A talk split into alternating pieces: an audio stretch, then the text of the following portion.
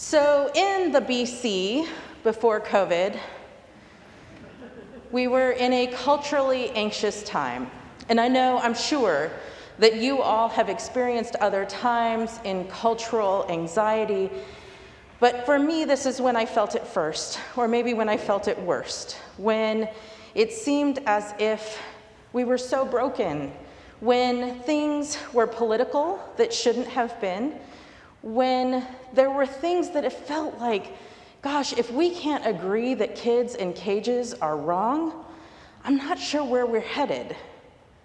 When we can't agree that it's bad, that, you know, floods and storms, those sorts of things, it felt like there were things that should just be things that we could agree. This is bad. We need to do something else, right?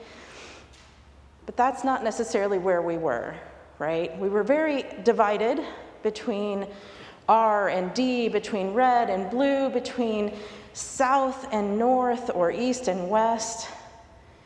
I'm sure that's always been true to a certain degree. I felt it more acutely in the last five years, maybe. It's not terribly unlike the world that Jesus lived in. And I think it's hard, it's, it's easy to look back with rose colored glasses to think of the romantic time of the 60s, which I've heard is a little, oh, I'm wearing my mask, but I've heard that the 60s were maybe a little contentious. Um, I've seen some pictures and stuff. So um, it's not as if we've never experienced it. It's not as if this is untrue. And it was certainly true in Jesus' time right? In Jesus' time, there was division. There were Jews and Gentiles. There were men and women who were fairly divided. There were the sick or the unclean, right? So there have been other times of division, but it's easy to be romantic about those times, right? So then we come up to COVID, and COVID comes and it feels so obvious to me. It feels so obvious to me that this is, in a really terrible way, a great opportunity for us to come together, for us to adhere. We have a common enemy, it's not human, so we don't have to be political about it. We can just say, this is bad. There's a global pandemic, it's bad. We need to fight it, right? And we can stick together as people and do this. But what we also know is that Anxiety doesn't do that to us. When we are already anxious, it is not our first inclination, some of us, but on the whole, most of us don't link arms with other people when we're anxious. And so we go into quarantine stressed, distressed, divided, right? And we go into quarantine, and now we are home alone in our division, right? So we are, in fact, uh, it seems like, and I don't know that this is true, and maybe it is an expression of my own anxiety, but it feels like quarantine made us further apart, not just physically, but as a culture.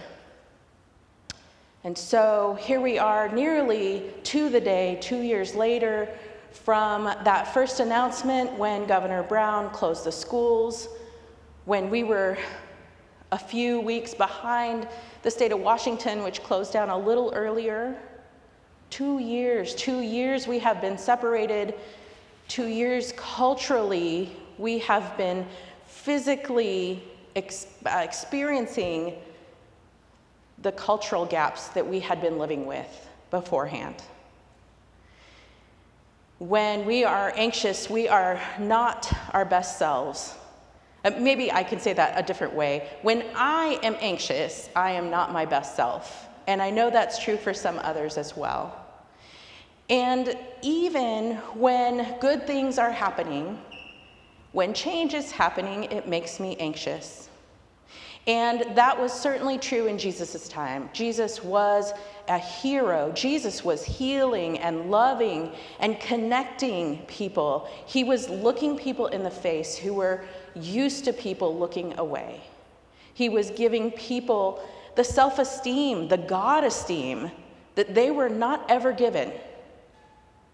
Jesus was changing the world. And so much so that when he came into on the donkey, when he came in, people were so excited. They were so excited that they laid down palms and they made a red carpet for them, the ancient red carpet. And Jesus came in on this red carpet, welcomed as a hero, and it was that day when he was executed. Because even as we love, even as we celebrate, even as we worship, we don't have a lot of room for change. And so today we remember that that day when we put down palms and celebrated the man that we were about to kill. And so last night in the courtyard, we burned the palms, and it is those ashes which we will put on our foreheads today to remember, to remember that even when we celebrate people, even then it is complicated and hard and can lead to pain and loss. We have this opportunity as we begin Lent to think, to think about and to feel our connectedness. In a few moments, we will spread ashes on your head and we will remind you that you are dust and to dust you will return. And that is about our connectedness. That the things, the carbon and the water and the calcium that make my body make your body too, and that all of that comes from this place, this physical place, but also from the God, the God that created us that we are all of one body. And that, in fact, even as it feels sometimes like we are so separate, physically, emotionally, politically, that we are, in fact, one body. We are sent by one creator.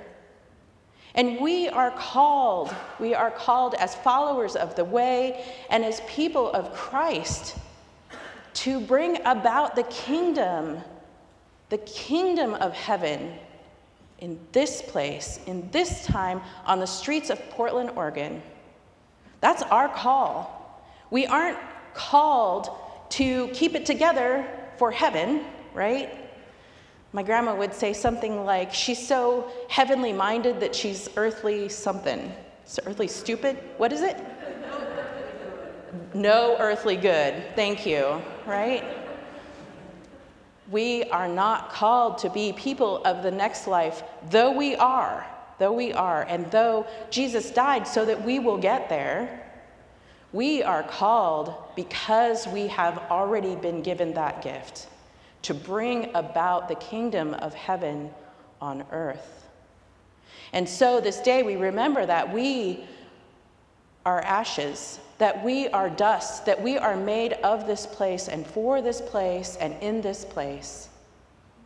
That we are so loved that the things which make me make you. And that in all of that, as beloved of God, that we must go forth to bring about the kingdom. And the way that we do that is in prayer and in kindness and in love. And so let us take, sorry, I'm worried about feedback. Let us take the dust, the basic foundation of who we are. Let us put it together with love and make it the mortar that glues us all back together.